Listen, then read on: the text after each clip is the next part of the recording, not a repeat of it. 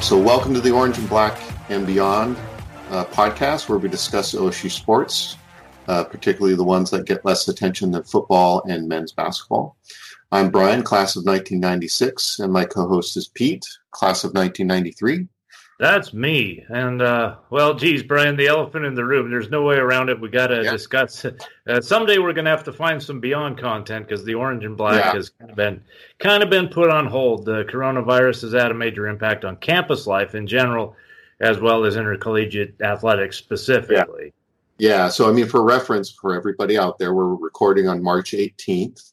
Yeah. Um, it's been a week um, since the NBA was delayed and right. the NCAA canceled everything, and and I think everybody's just reeling, and there's a bunch of other stuff. So, um, couple things like great good wishes out there to everybody: stay healthy, wash your hands, obey the rules and the recommendations. Yeah. You know, even though it's tough, do the social distancing thing, and yeah. uh, you know thing here. And then you know follow up on that like shout out to all the medical providers. Thank you for doing all the work.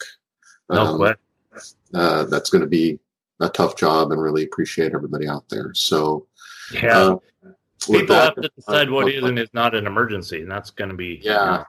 like calling the police in newport because you don't have toilet paper is not an emergency not an emergency. not no. an emergency so not uh, worthy folks Sorry. Yeah. So, with that in mind, let's talk about uh, OSU sports, and maybe we can provide some distractions, and uh, let's see where things got left off with the Pac-12, and before the Pac-12 and NCAA stepped in and put everything on hold. Yeah, it is tough, but uh, because for the last few years, especially for us, uh, Beaver Nation here, OSU's been really good at sports that start in the winter and head into the spring, especially women's basketball, uh, baseball, wrestling, gymnastics, and women's golf. So um, I guess we can kind of dig in where we were before we had to pump the brakes a little bit. Uh, first, it is worth noting uh, just the football team is uh, they did get in a few days of spring practice and they got to reveal their new performance center and practice facility. Well, not the practice facility, but rather the training facility, uh, expanded weight room, treatment facility, as well as the Gatorade Fuel Center. Fantastic facility and uh, should be a boost to recruiting. Um, spring practice has been delayed until at least March 29th, and the athletic department will reveal where they are at that time. And then we got a bunch of other stuff going on. Yeah, I mean, ton of stuff going on. So let's, um, or that was going on. So let's talk about some of the sports yeah. that did take place before the shutdown. First, right. uh, the men's golf team. Yeah. Uh, back on the 10th, they absolutely dominated the Bandon Dunes Championship, um, which had 16 te- teams uh, participating. Uh, finished 11 under for the tournament, eight wow. strokes clear of, of the Huskies. Uh, two Beavers finished tied for third, uh, and Carson Berry came in fifth.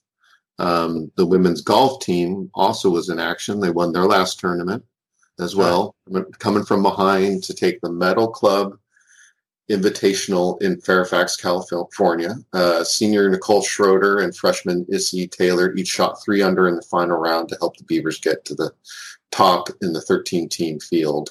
Um, so good, good results golf that were going on. Um, there's been a lot going on with the wrestling program coming up next. So Pete, yeah. want to get into that there has been some stuff. The the biggest news is that uh, head coach Jim Zalesky will be leaving the program. Athletic director Scott Barnes made that announcement uh, actually just after the Pac-12 championships. The nationwide search will be underway, and uh, they'll just kind of have to work around what obviously needs to be worked around at this time.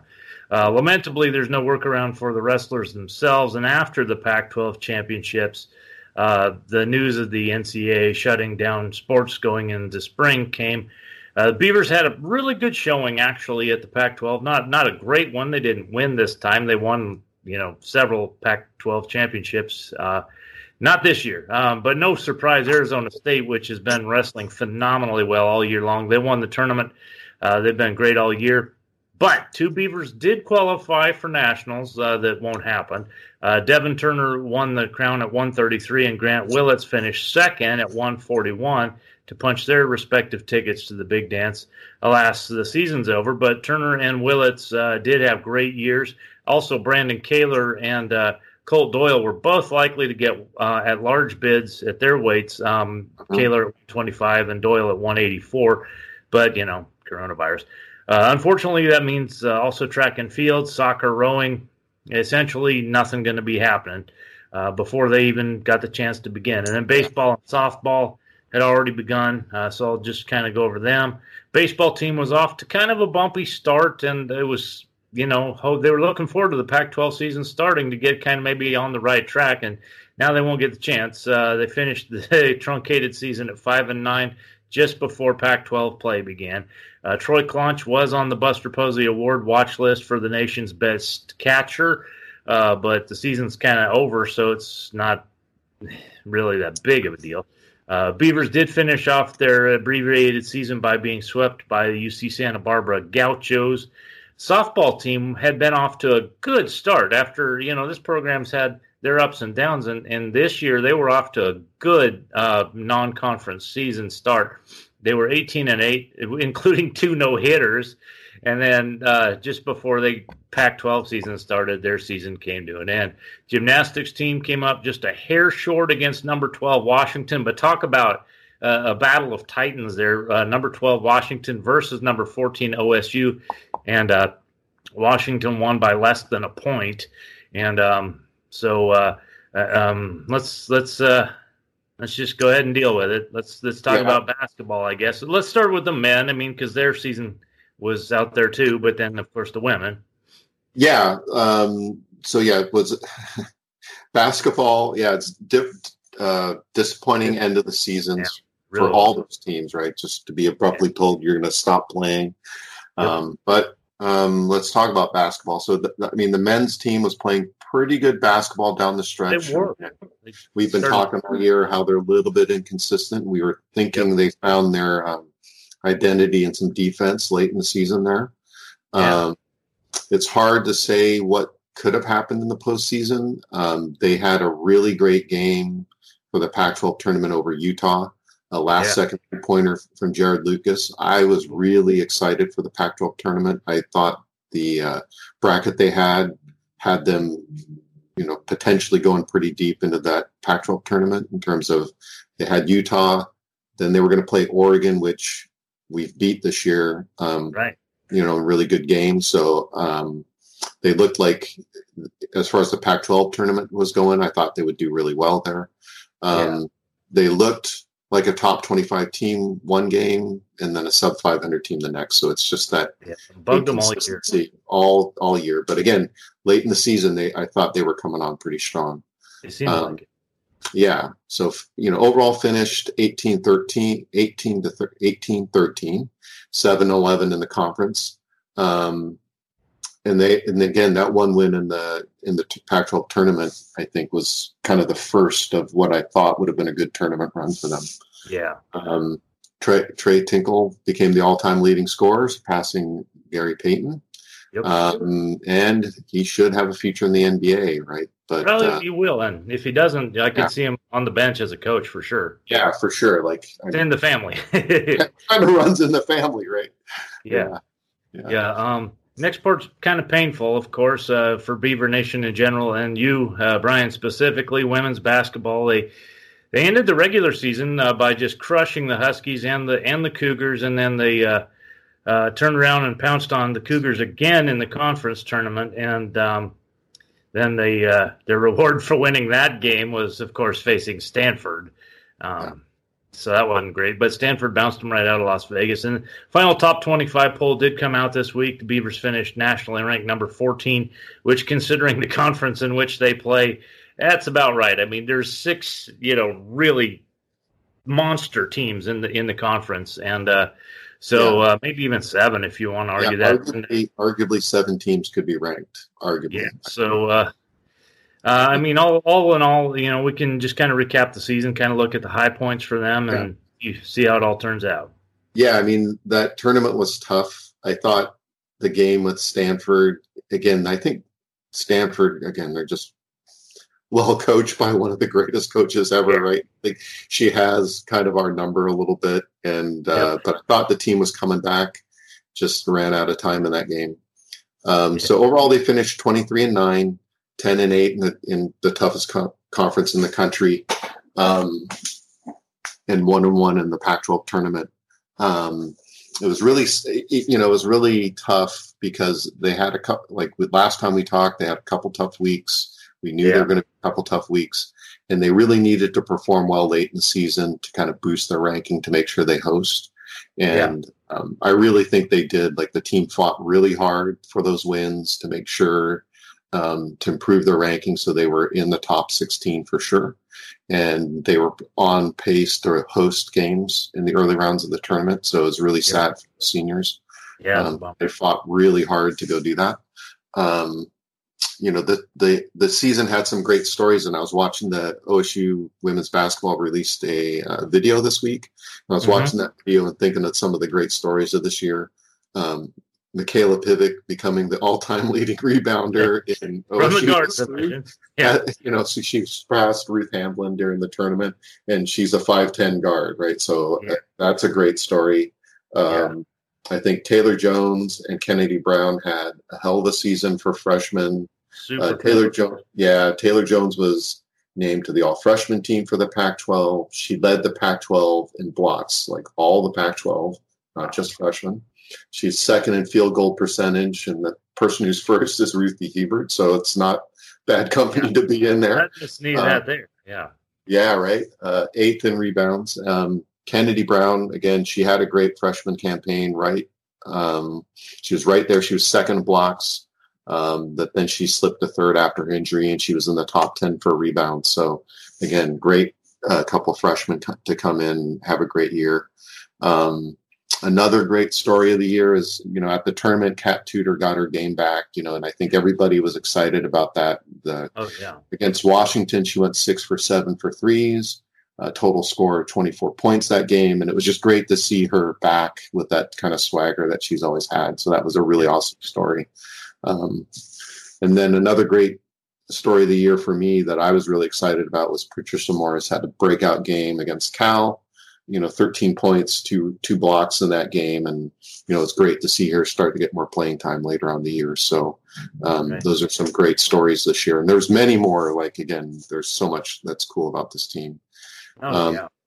the downside and the story of the year for that hurt this team is injuries right? Taya Corosdale early in the year uh, Kennedy Brown during the Civil War um, hurting her knee. That was really tough to watch that and was. so I think um, you know. I mean, there's never a good time for an injury, but that was even worse because during the Civil War, in a game they had a look at winning too. You know. Yeah, they were playing well, and then that for that to happen, and and again, so she's got a. I think the, what I saw yesterday, she's had surgery this week, so okay. I think she's on the road to recovery. Um, so wish her all the best there. Yeah. Uh, I think the coming year shows a lot of promise. I mean, we lose some great players unless mm-hmm. there's any sort of change to the eligibility. There's all this online buzz about eligibility being added to uh, some of the seniors, but we'll see. Um, but Mikayla Pivec, Maddie Washington, Kat Tudor, and um, who I call the Queen of Hustle, Janessa Thropay, are leaving the program, and we wish them the best yes. and thank them for all the stuff they've done for the program. Really? Uh, but the team coming back is pretty stacked, right? I mean, you had a couple great freshmen coming back. Yep. Uh, add to that, you know, the development of Trish Morris and Jasmine Simmons, and then you have you still have Destiny Slocum, Aaliyah Goodman, um, come, you know, leading the team. Tea's Taya Corosdale should be back, and then you add in some great recruits and Sasha Goforth, who's McDonald's All American, and Savannah Samuel coming in. So, yeah, I think the team is poised to be really strong again. Definitely. But the conference is really strong too. It is. I, I mean, the good news from the standpoint of the state of Oregon is uh, the greatest player possibly to ever put on a uniform in the women's game is going to the WNBA after this yes. year. So, yeah, you know, uh, there's one less Sabrina Ionescu to have to deal with, so that's good. Right. Um, um, yeah, it's a tough conference. Stanford looks really, really strong.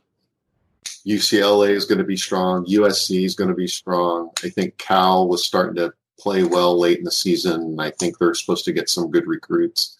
Um, Washington State's going to be, you know, third year of um, that coach's program, so we'll see where they go. Right. Then you talk about Arizona. Barnes team is going to be really tough.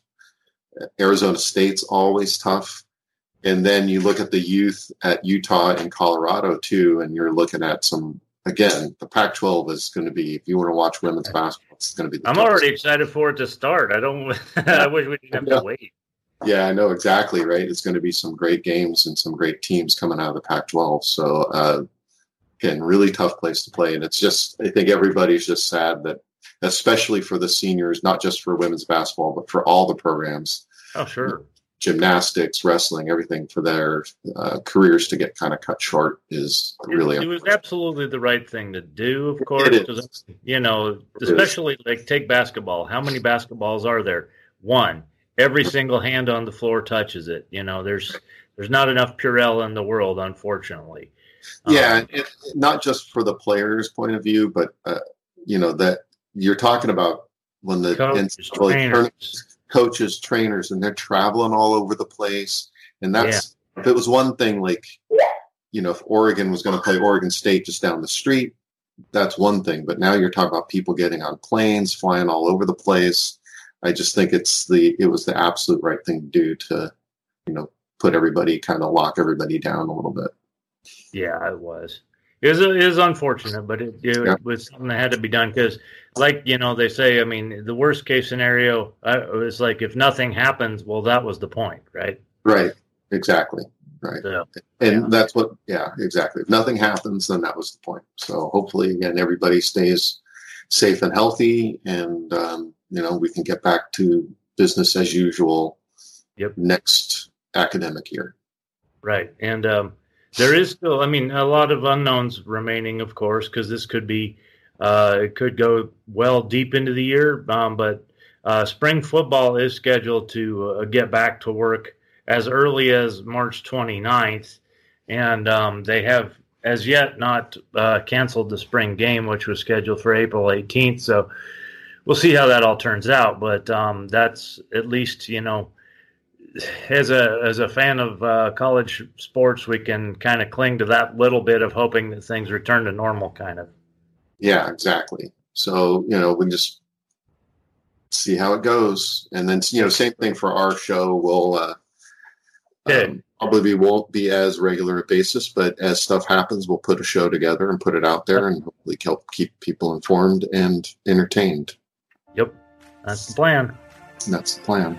Um, so for now, um, for the Orange, Black, and Beyond podcast, this is Pete and Brian signing off. Yep. Go Beavs. Go Beavs.